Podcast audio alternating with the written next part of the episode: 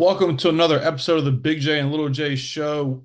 Happy 2024, our first Duke basketball episode, Conor and I. So looking forward to talking Duke basketball here for January, February, and then March, and then hopefully April. And then we'll go right back into football, Conor, because I'll be spring ball. But first, let's dive into Duke's 75-53 win at Pittsburgh. And the game was not even that close. Duke cruised to a 22-point win.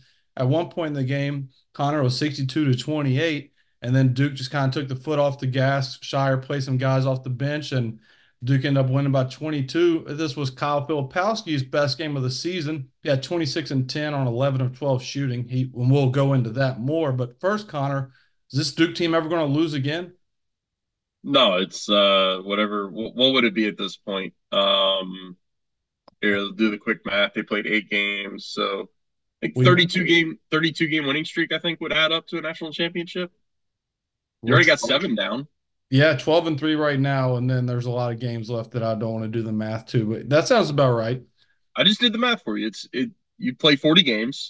I thought you just winged it. No, I'm sitting right here. I've got Ken Pom open. Per usual at this time of year. And so, yeah, they played – their 8th game was a loss. So, it would be 32 straight to win. I believe I got that right. I don't think they have any funky quirks with their schedule where they're playing one less game than they are allowed to play. But regardless, this is the Elon education to a Ferrum education right here. So, quick math. Hey, I had to take statistics twice, so – I don't know if you really want to trust that Elon education. No, I mean, they're going to lose again. I'm of the mind that nobody is going 20-0 in the ACC. I don't think anybody has done that. I think Virginia came close. Even Duke, when they had Zion and RJ, that team lost 4 ACC games, and that was just in an 18-game ACC schedule. So they're going to lose. The way the schedule panned out, I think I'm going to segue us into something here. I mean, they're front-loaded with all their easy games.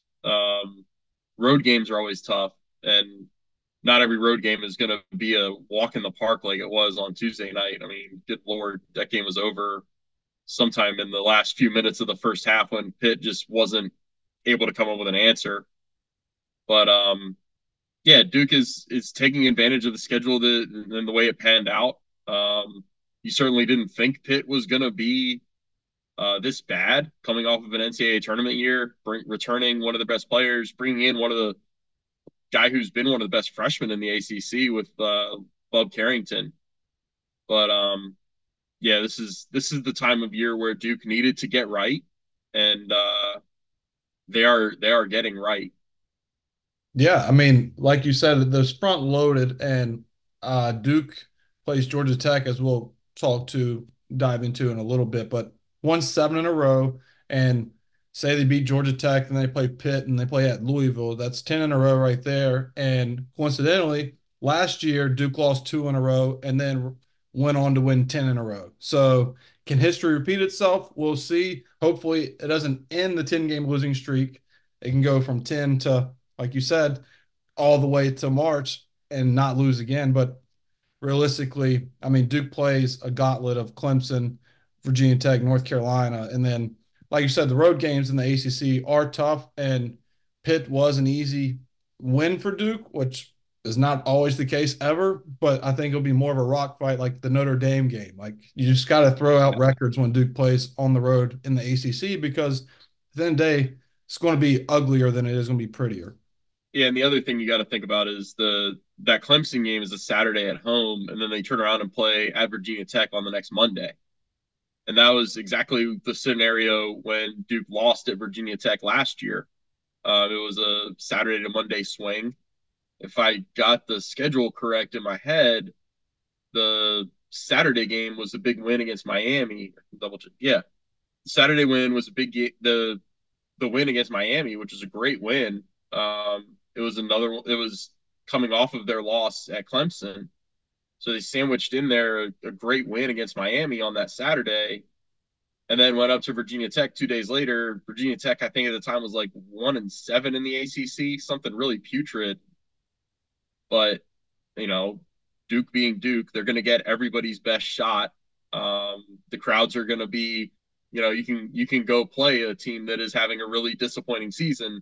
The crowd is still going to be fired up. And that's what they ran into last year at Virginia Tech. And I mean, the Hokies aren't doing too well this year. They might be running up against a similar thing in a couple of weeks when they do that. And then the game after Virginia Tech is Saturday, first game against Carolina in Chapel Hill. So yeah, like I put out on Twitter earlier,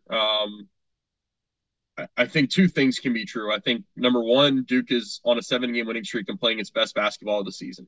That's undebatable. I also think we're still like 2.5 weeks away from knowing just how much Duke turned a corner after those two losses at Arkansas and Georgia Tech, because really across this 10-game stretch, they'll have played one team that is even similarly talented to Duke, and that was Baylor in New York. And I'm not minimizing that win. Like, that was a great win, down, I think, 6 in the second half. But, you know, 1 out of 10 games is not going to inspire a lot of confidence of putting Duke in the same category of like the top teams in college basketball. I think of Purdue, Houston, UConn, and I would kind of throw Kentucky in there. Oh yeah. I'd even maybe say UNC. Like, I think UNC is a really solid team to where, and Arizona, who Duke saw earlier. Those in my mind. Yeah, and UNC is the opposite of Duke right now. They've picked up wins against some of the really good teams in the ACC, and that's where we're recording when we're a few hours out from the game between the last two 3-0 teams in ACC play, with Carolina going to NC State, and I'll be watching that. Thrilled to, as much of a pain in the ass as it is when my teams play on the same night, I do get happy because it means that there's going to be also a night where I can sit back and relax and actually watch other games. So, yeah, that'll be a good game to watch. That'll be a good game. Hopefully DJ Burns does DJ Burns things and just continues to score in the paint like he does. But I remember last year, UNC had that blowout win against NC State, but it was awesome that DJ Burns just kept going one-on-one for about 10 straight possessions and scoring like 8 out of 10 times at home. So that was pretty exciting. But yeah, that'd be a good game. I think UNC's legit. But to go back to Duke, Connor, they have played a lighter schedule, but according to Ken Pom, they are, let me pull it up. There's 4 teams that are ranked top 15 in the offense and defensive efficiency. And it's Arizona, who we've talked about, UNC, we just talked about, Auburn, and Duke. So I didn't realize the fourth one got in there. Yeah. So maybe surprisingly, Duke's in there, but like you said, it's a lighter schedule, so we'll know more if Duke's going to maintain that top 15 on both sides of the ball as we get in the heart of the ACC play. But regardless, if you would have told me at 5-3 Duke would have been this efficient, regardless of the schedule, I wouldn't have really believed you because of a lot of question marks. And Duke still has the question marks like we'll talk about. But top 15 and both sides of the ball is pretty impressive what Shire's done. Yeah, and really you look at how steady the guard play has gotten since they've taken off on this 7-game win streak. And really it's the consistency of Jared McCain and Jeremy Roach. I centered the preview that I wrote going into the Pitt game around how, just using that word steady, that Jeremy Roach has been. I term it as Duke is getting March Jeremy Roach 3 months early. This is the type of things we've seen from him the last 2 Marches when they went to the Final Four and when they won the ACC tournament last year. He's just so efficient. He makes every correct play. I make jokes about it, but it is kind of I feel like I'm doing a little bit of scouting. I don't know if anybody goes the opposite way of a ball screen more than him in the country. He will set that thing up and go the opposite way, I think, about 80% of the time. That's just how slow the game moves, and him reading his defender and reading the overplay and going where the opening is. And then Jared McCain, I mean, good Lord, I think it was the first 5 games after the Georgia Tech loss that he was shooting over 50% on threes. Mm-hmm. It's such a repeatable motion. I've had a long running joke about there are certain guys that you would pay to watch shoot alone in a gym by themselves, just like their jumper is so repeatable, so fundamentally sound, so smooth that that's the only entertainment you need, just watching them shoot. Like Klay Thompson is in there. He was, I think, the first one that I started saying that about. Probably not any of the Mann brothers. I mean, maybe Hayden, but no. I might put Jared McCain in. Like, I'm not there yet with Jared McCain shooting, but man, everything about it is just smooth, and it's repeat. The biggest thing that I come back to is it's repeatable. It's the same shot every single time. Right. And I mean, I've been saying this from day one that his transition threes are layups. It's not JJ. Nobody's ever going to be JJ Redick, but as JJ Redick asked to where he pulls up for three in transition, that's a great look. It's the best look you can have. I don't care if Filipowski's underneath the goal wide open. I want you to shoot it. And he's done an outstanding job. And there's always a saying that, and like in basketball for us, if we're ever in a shooting slump, it was water always finds its level. So even if you're really cold like he was, he's going to get hot. And if you're really hot, you're going to come back to earth and you're going to get cold. It's just the way it works. And water found its level with McCain, and he got really hot when Duke needed him to, when there was question marks after Proctor went down. Hey, you know who else that applies to? Who's that? Mark Mitchell, baby.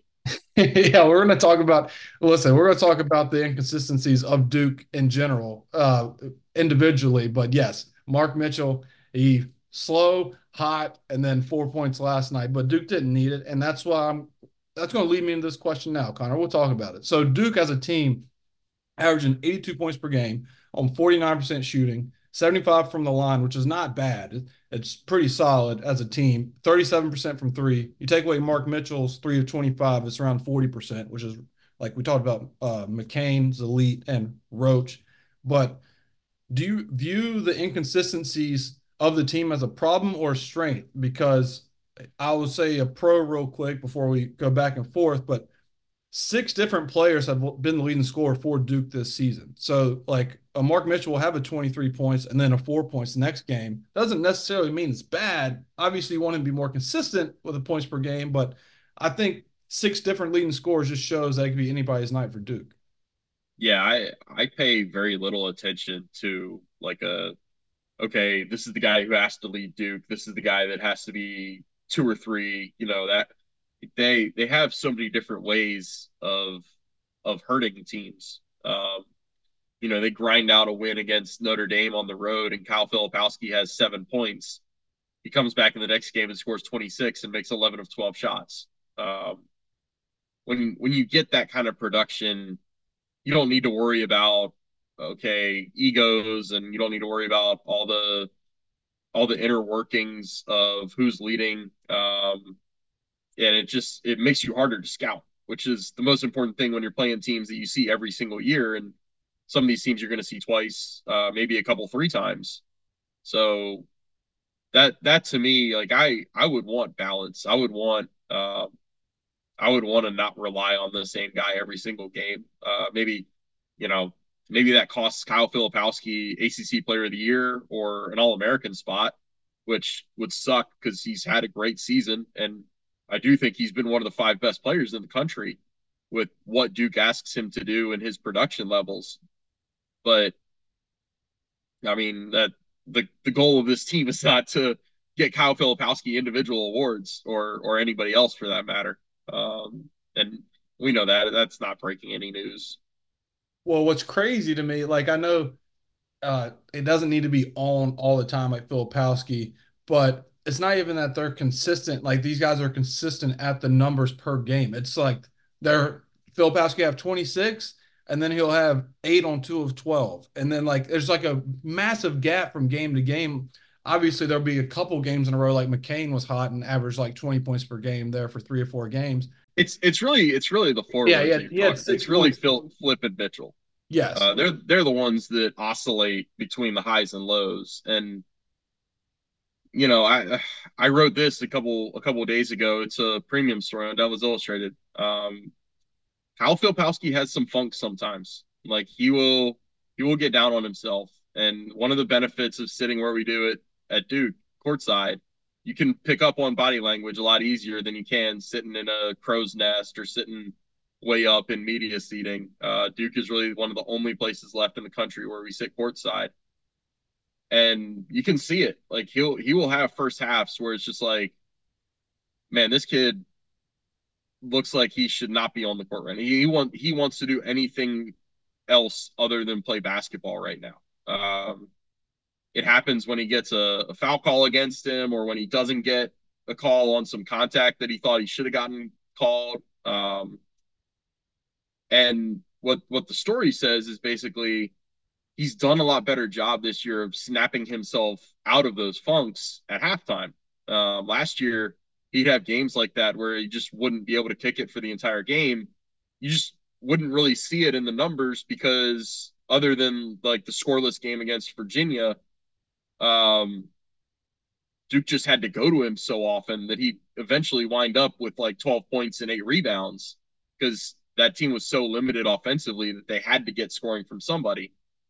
This year, that's not the case. This year, they can survive a game where he has a scoreless first half and they're still up, like exactly what happened against Syracuse. Mark Mitchell carried him offensively in the first half.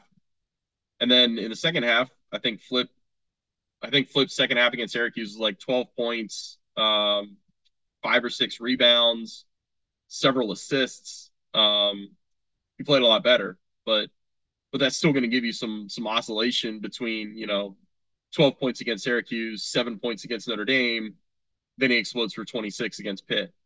That's kind of the inconsistency with him. And then Mitchell, I mean, there's been a lot going on there. The shooting slump clearly affected him a bit. The way that teams started playing him, like that's something that he was not prepared for. I think he would tell you that he's not ready to see him. He get the ball at the 3-point line, and he's a 35% 3-point shooter last year. And teams are literally his primary defender is under the basket.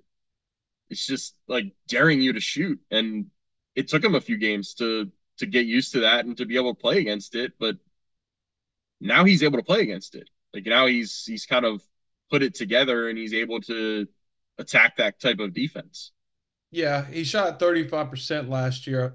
I talked about this on Locked on Blue Devils with JJ about a month ago talking about Mark Mitchell's slump, but he shot 35%, but he only made like 19 threes. So he was making half a three a game, basically. Like every other game he was making a three. So it wasn't his first look. So he already was kind of gun shy, but now obviously you start, I think he was like 1 of 21 or something crazy like that. It got to 1 for 22. Yeah. And I mean, that's in your head. And obviously we won't go into it, but his dad tweeting what his dad tweeted, that's not great for confidence, but luckily, and shout out to Mark Mitchell for bouncing back and having back-to-back 20-point games after that. And at the end of the day, his game, like it's very ironic and very on par that Duke had a muddy game, an ugly game against Notre Dame, and Mark Mitchell was the leading scorer. Because when you're in the mud, you got to have a guy on your team that is a dog, that is gritty, and is fine with playing in the mud, and that's Mark Mitchell. And so that's why Duke can win games pretty and they can win ugly because they have guys on the team that can win either or. So that's what makes this team different. But I know we're talking about his struggles, and one guy that I'm kind of worried about, is Proctor. So obviously Tyrese Proctor came back from injury, had a couple good games out of injury, but since the last 2 games, Conor, he's played 46 minutes combined, 3 points, 1 of 10 from the field, 1 of 8 from 3, and 0 free throw attempts. And I say that because that stuck out to me, so I wanted to deep dive into this. So I want to give you these numbers and for the listeners because I love analytics, baby. In 11 games, he has went to the free throw line. In 11 games that he's played, he's went to the free throw line more than once, a grand total of 3 games. So in those 3 games, he's averaging almost 15 points per game on 52% from the field and 4 of 9 from 3. Pretty good splits for a guy that attacks and gets to the line. In the 8 games where he does not get to the line, where he shot 2 free throws or less, 8 points per game on 40% from the field, and his shot is suffered. So as a 6'6" strong physical guard that he is, he's got to get to the free throw line. And when he does and he shows he's aggressive, it completely flips his game offensively. And I think Duke needs to see that aggressive side of him because, one, him driving with his vision, we talk about McCain just shooting the hell out of it. Like, he set up your shooters and finish around the rim. And so that's just the area of concern, a guy that I'm worried about right now, but he can obviously turn around. He's very gifted, but the 1 of 10 the last 2 games is kind of concerning. See, I might be concerned if not for, I think he played a good 4 game last night. He had 6 rebounds and 5 assists. He did. Had a block and a steal, had 3 turnovers. So 5 assists, 3 turnovers isn't great, but it's not bad. I would bank on him scoring double figures against Georgia Tech. And I think John said it, I think it was after the Notre Dame game. He feels like he's still not 100%. The ankle injuries, you know, you can come back and you can be cleared. And obviously he was, like, I'm not saying that Duke pushed him ahead of schedule. Like, they were going to be super cautious with him all the way through it. But the mental hurdle of still coming over an ankle injury, you can attest, anybody who's played basketball and had an ankle injury can attest, you're still hesitant to plant, to cut, to move off of that injury for who knows how long. So I think it's still coming. I think the best thing for Duke lately is him going out for essentially 4 games, moved Caleb Foster into the starting lineup and put Caleb Foster at the point. And he got a lot more comfortable playing point and not just coming off the bench. So I wouldn't be all that surprised. Like, everybody wants to ask about Tyrese moving back into the starting lineup, who's going to move out of the starting lineup. I don't know if I would be surprised if the starting lineup stayed the same, barring injury or barring Caleb Foster just having a few terrible games in a row. I think this is what Duke is going to play to. This is they've got their rotation right now. They've got their lineup, and you know, then you'll get all the cliches about Duke having 6 starters. I feel like John said that last year when Dariq Whitehead was coming off the bench. Kay said that 2 years ago when it was Jeremy Roach coming off the bench. So I think Tyrese Proctor will be okay. Yeah, that's a valid point. The ankle injury is, I can attest, yeah. And obviously, too, cardio, conditioning, like, you missed those few weeks, and now you're playing 4 games in a week and a half stretch. Like, fatigue is going to be there because your conditioning's not there. So that's valid. So he's talented enough to where he will bounce back. And I talked about this again with JJ on Locked On, that the redemption game, Duke obviously has a redemption game against Georgia Tech because they lost at Georgia Tech. But Tyrese Proctor will want that win because he got hurt in the first. Yeah, that was the one he had to watch the last 38 and a half minutes on the end of the bench. And Duke needed a ball handler at the end of the game. And then Mark Mitchell got the T at the end, around the end of the game. And that's why I think it's going to be a redemption game for him. And so basically, I don't know what the spread is, but I would take Duke to cover because I feel like Duke unofficially has circled this game since it's happened and because they want some blood. It's usually close to around what Ken Pom has, and Ken Pom has it at 18 right now. Ooh, good Lord. Well, I was going to say they were going about 15 or more. 18 is a stretch, but I already put my foot in my mouth. I'm taking Duke the spread. So let's go Blue Devils. But also, Conor, that leads me to another guy on the team that I want to show love to. And when Proctor went down at Georgia Tech, this guy has stepped up and he's an unsung hero because he doesn't have the stats, but he has the minutes. And again, I'm bringing you all the numbers, baby. I'm bringing you all the numbers. Jaylen Blakes, my boy JB. Some people call Justin Bieber JB. My boy JB is Jaylen Blakes. Isn't he J Bug? Don't they call him J Bug? Yeah, they call him J Bug, but I'm just saying. Okay. But you don't want to call him that. No, I don't know him like that. That'd be weird if I went up to him and met him. Hey, Jay. Well, JB would be weird too, but I'll just say, hey, Jaylen. But anyways, Duke is 2-3 when Blakes has played less than 10 minutes a game, and Duke is 10-0 when he's played 10 or more minutes per game. So, and I know people are like, well, the teams Duke's played. Yes, they have, but let me just give you these stats, all right? Because the stats offensively, obviously did not pop out, but the offensive rating, his offensive rating is 122.3, and that's one of the top four on the team. And his field goal efficiency is at 58%, whereas last year it was 43%. So he played only 10 minutes against Baylor, didn't really do much, stat-wise, but that was a game where Shire only played him and Ryan Young off the bench. I know TJ Power had 3 minutes, but they were, I think, end of the first half was a minute and a half, and then a minute and a half stretch in the second half. Which game was the Syracuse game? No, that was Baylor, the game that I'm talking about. Gotcha. But Blakes played 10 minutes, and that led the team off the bench because Ryan Young played 8.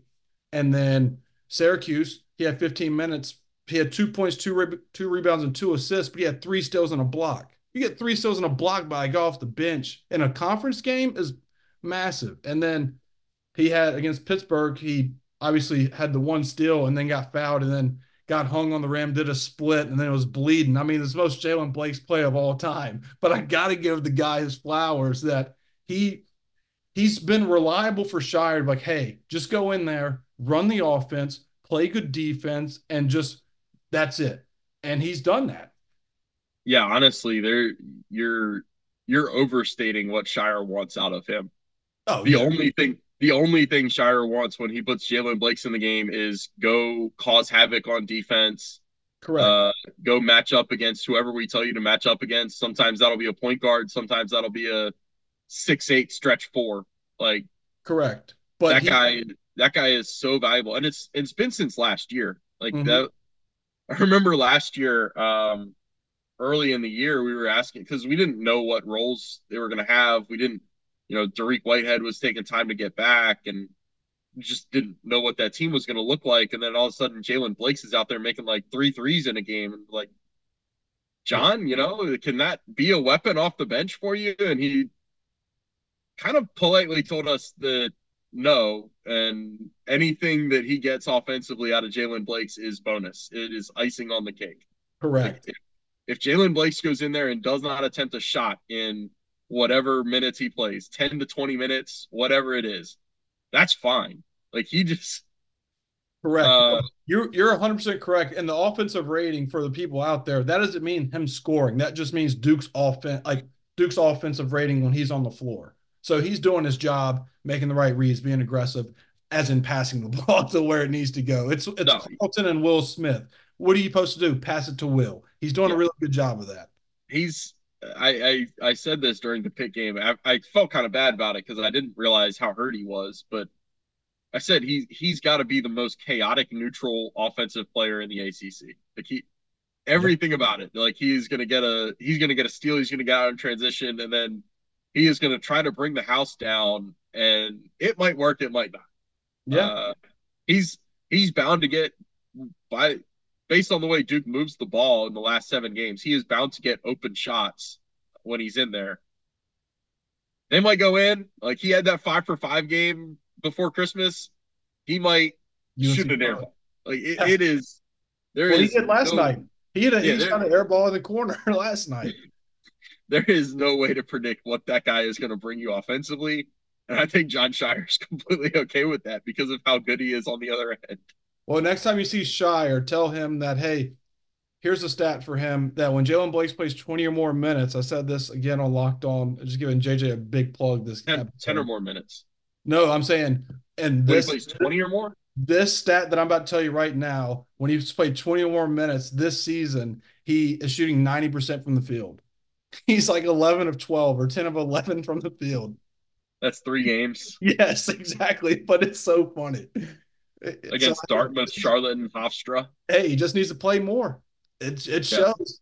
But, yeah, shout out to him, though, for real. For Duke's limited bench, him and Ryan Young just come in and do their jobs. And it's really helped Duke solidify this win streak, and it's helped Duke grow trust, because one thing, too, Connor, about Duke's backcourt is one area of concern is Duke's going to play in a one-possession game, obviously. Duh. But down to the wire, when Duke's winning and they're getting fouled, Duke has a problem with the line because you have McCain at 90%, Roach at 86%, Proctor at 77%, all solid. But when Flip's one of your better players at 70%, that's kind of scary because he's going to have the ball in his hands. And 70%, you kind of want that to be 75% and plus as a guy.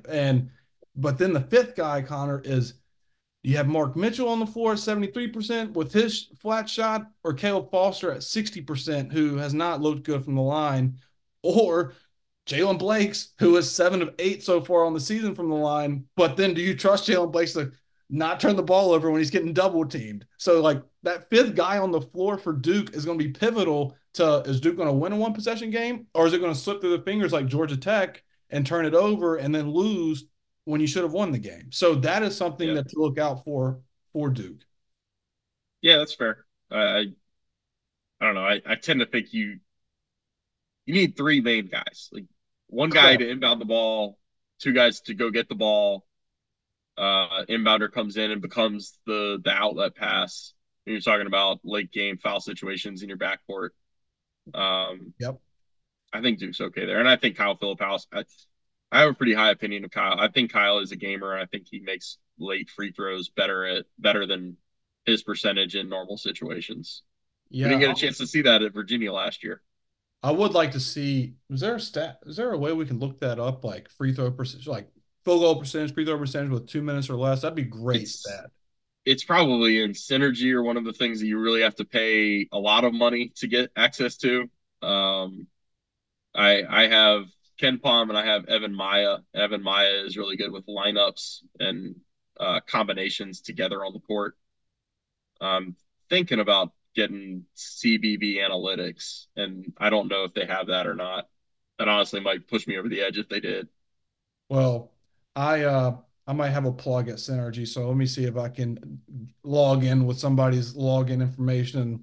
Everybody makes it seem like Synergy has everything you could ever need. I just know it's like $1,000 or something crazy. Synergy is insane. I mean, obviously every college coach has it, but like you pull up any play from 10 years ago and it's nuts. Yeah. But yes, I will have to look into that. We'll get back to that. Maybe it'll be in a future episode. So Conor, we'll close with this. So obviously we joked about earlier in this episode, would Duke lose another game? Well, the ACC been pretty solid so far this season. I mean, I know Wake Forest had a tough loss against Florida State, who's 9-6, but they're now 3-1 in the ACC. They're tied with Wake at 3-1 and Duke. What do you see coming about this ACC as NC State and North Carolina tip off tonight? God, I hope the league gets more than like 3 or 4 bids. It's going to be fighting uphill, and it's all because of how much weight the non-conference has, and could go on for an entire episode about everything that's wrong with college basketball and how we evaluate teams based on them playing in empty ballrooms in November and putting more weight on those types of games than conference games. But that's always kind of more of the Wake Forest side of things, because Wake Forest has been on the bubble for the last couple of years. Duke maybe like was in danger if they lost a game last year of where you need to talk about them being on the bubble, but they won all those games. And then the 10-game winning streak at the end of the year pushed them into the stratosphere of they're one of the playing better than just about everybody in the country. They're clearly like it'd take several losses in a row for us to talk about them being in danger of missing a tournament this year with what they've done and what they look like. It's hard to look at anybody in the ACC right now other than really the triangle schools. And I hold some reserved judgment on NC State because I still don't know if they're actually good. And those are really the best 3 teams in the league right now. Talking about Carolina, they won at Clemson. Like to me, that's enough to put them right at the top of the league. Duke does not have a win that's as impressive as winning at Clemson, as far as I'm concerned. What about Miami? I think Miami's going to be really good. I think do not be surprised if Miami winds up winning this regular season. Really, to me, the difference with Miami is about Nijel Pack. He's going to make shots. Norchad O'Meara is better than he was last year. He's a monster. He is the best like 6'5" rebounder I think I've ever seen. And that's, I'm a little on the young side to have really seen and appreciated Charles Barkley at the height of his career. But he's a monster. Where I go with Miami is they're going to get Wooga Poplar back, who's one of the most improved players in the league, a great athlete.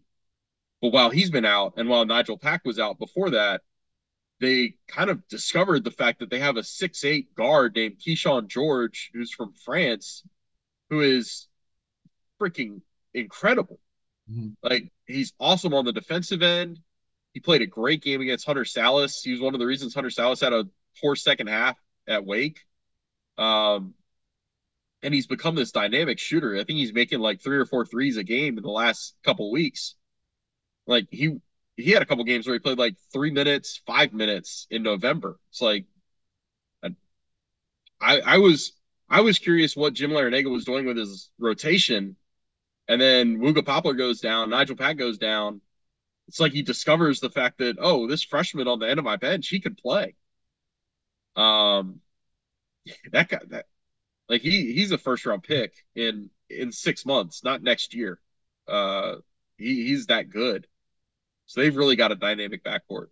To me, if you want to have the debate, like, it's either Miami, Duke, or Wake Forest have the best backcourt in the ACC.